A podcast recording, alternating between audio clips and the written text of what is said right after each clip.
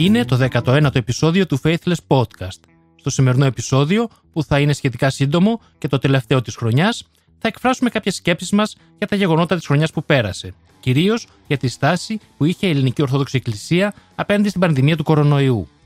Αυτό είναι ένα θέμα που μας είχε απασχολήσει και πριν ένα χρόνο στο επεισόδιο που είχαμε κάνει για την περιφρόνηση που είχε δείξει η Εκκλησία στην απόφαση της κυβέρνησης για έκτακτα μέτρα εκείνη την περίοδο. Η Εκκλησία έγραψε στα παλιά της τα παπούτσια την απόφαση της κυβέρνησης για κλείσιμο των ναών την ημέρα των Θεοφανίων. Και το πολιτικό τμήμα του ημιοθεοκρατικού καθεστώτος της Ελλάδας έσκυψε ταπεινωμένο το κεφάλι και υπάκουσε επιθύνεια στο έτσι γουστάρο της Εκκλησίας.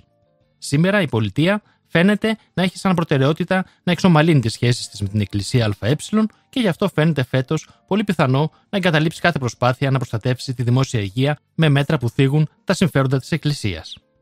Τα περσινά γεγονότα ήταν σίγουρα μια ντροπιαστική στιγμή για το ελληνικό κράτος και μια απόδειξη του μεγάλου προβλήματος που αποτελεί για την ελληνική κοινωνία η υπερβολική δύναμη που έχει η κρατικοδίαιτη Εκκλησία. Όμως, ό,τι επακολούθησε μετά την έλευση των εμβολίων ήταν ακόμα χειρότερο. Ακραίοι θρησκευτικοί κύκλοι, μαζί με στοιχεία του ακροδεξιού χώρου, πρωτοστάτησαν στην αντιμβολιαστική προπαγάνδα. Μαζί με αυτούς και πολύ κατώτεροι και ανώτεροι ιερωμένοι αναπαρήγαγαν σκοταδιστικές δεσιδαιμονίε και οδήγησαν πολλούς στο να μην εμβολιαστούν, και τελικά πολλούς από αυτούς στον θάνατο. Η Ορθόδοξη Χριστιανική πίστη έχει ένα από τα πιο περίεργα και επικίνδυνα δόγματα που υπάρχουν. Οι Ορθόδοξοι Χριστιανοί πιστεύουν ότι δεν υπάρχει θάνατος, επειδή πριν από 2.000 χρόνια ένας περιπλανόμενος Εβραίος αυτόκλητος ιεροκήρυκας, που πίστευε ότι είναι ο βασιλιάς των Εβραίων και ο οποίος εκτελέστηκε ως εγκληματίας, στην πραγματικότητα ήταν ο δημιουργός του σύμπαντος, που μεταμορφώθηκε σε άνθρωπο για να θυσιάσει τον εαυτό του στον εαυτό του για ένα Σαββατοκύριακο, για να συγχωρέσει έτσι τους ανθρώπους από αυτό που ο ίδιος αποφάσισε ότι είναι κακό να κάνουν, και έτσι με τον τρόπο αυτό θα τους γλιτώσει, υποτίθεται, από τον θάνατο. Οι Ορθόδοξοι Χριστιανοί πιστεύουν ότι δεν υπάρχει θάνατος, αλλά περιμένουν το συγκεκριμένο Εβραίο ιεροκήρυκα να έρθει πάλι στη γη για να τους προσφέρει αιώνια ζωή.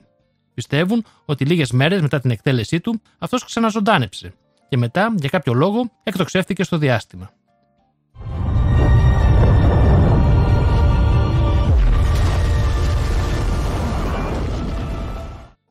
Κάποια στιγμή θα προσγειωθεί πάλι στη γη για να γίνει βασιλιάς.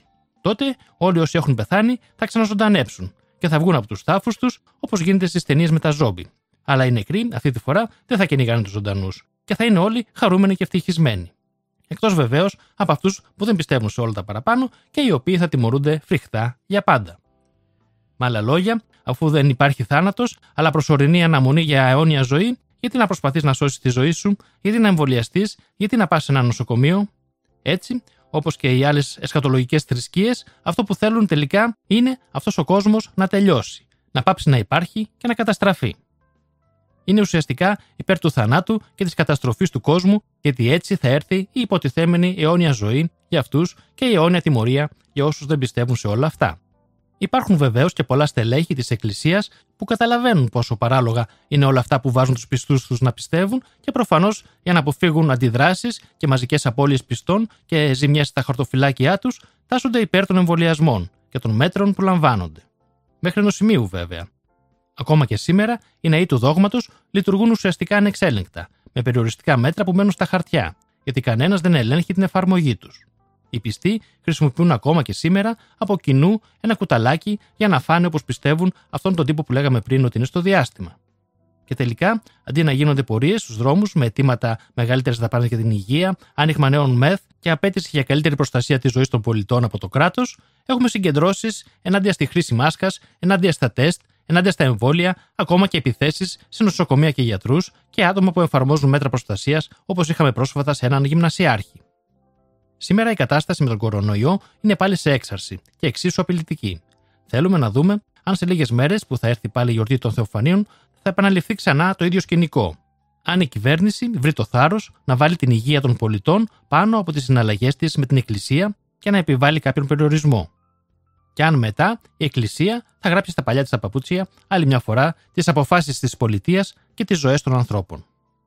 Να σημειώσουμε εδώ, αν και ο κατώτερος κλήρος έχει χάσει πολλούς ιερείς του Ορθόδοξου δόγματος από τον κορονοϊό λόγω της αρνητικής τάσης τους στα εμβόλια και τα μέτρα προστασίας, πολλά ανώτερα στελέχη της Εκκλησίας, όταν νόσησαν, αντιμετωπίζονται ως πολίτες πρώτης κατηγορίας και μεταφέρονται ακόμα και με αεροδιακομιδή σε μεθ του νοσοκομείου Ευαγγελισμός στην Αθήνα, που θαυματουργικά βεβαίως βεβαίως πάντα είναι άμεσα διαθέσιμη για αυτούς μία κλίνη, σε αντίθεση με τους πολίτες δεύτερης κατηγορίας.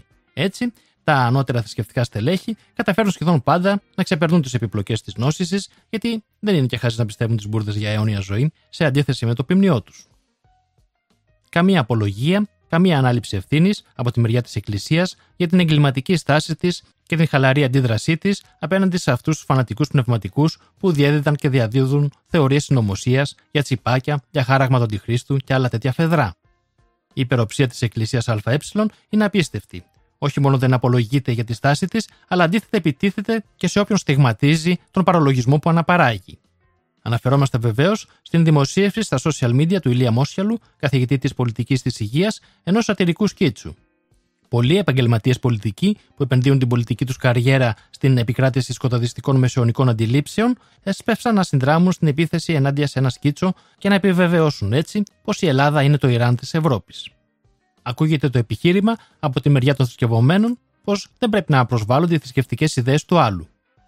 Πρέπει να καταλάβουν πως το αναφέρετο δικαίωμα να έχεις όποιες ιδέες θέλεις δεν μπορεί να αναγκάσει όλους τους άλλους να πάρουν στα σοβαρά τις ιδέες σου αυτές.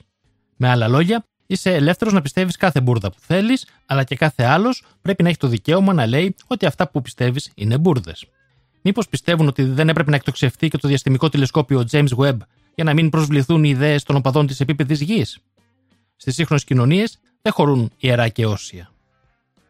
Α θυμηθούμε και τις πολύ νεκρές επιθέσεις που έγιναν στο Παρίσι ενάντια στο περιοδικό Σαρλί Εμπτό, πάλι για ένα σκίτσο, από φανατικούς Ισλαμιστές στις 7 Ιανουαρίου του 2015, που είχε ως αποτέλεσμα 12 νεκρούς.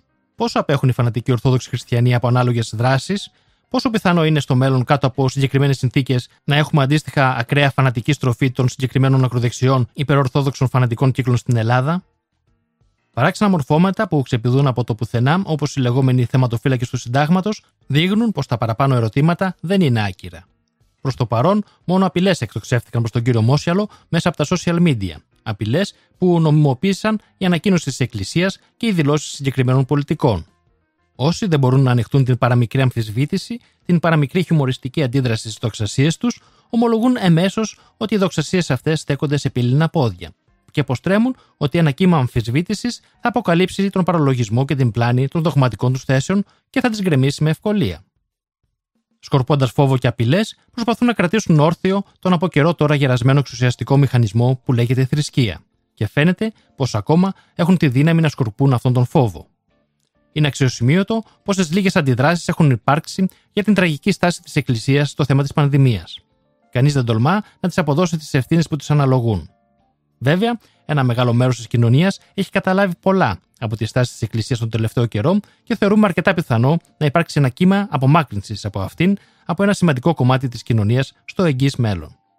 Μια και είμαστε κοντά στο τέλος του χρόνου και στην αρχή του επόμενου, ας είμαστε ως ήθιστε πιο αισιόδοξοι για το μέλλον και ας ελπίσουμε να τελειώσει γρήγορα η πανδημία και εν τέλει να μας κάνει τουλάχιστον περισσότερο συνειδητοποιημένους ώστε να μην πιάνουν τόπο οι δυσυδαιμονίε και οι θρησκευτικοί παραλογισμοί και έτσι, ανάλογες περιπτώσεις στο μέλλον να αντιμετωπίζονται με περισσότερο ορθολογισμό και κοινωνική συνείδηση και να προκαλούν έτσι λιγότερο πόνο και θάνατο. Εδώ έφτασε στο τέλος του το 19ο επεισόδιο του Faithless Podcast.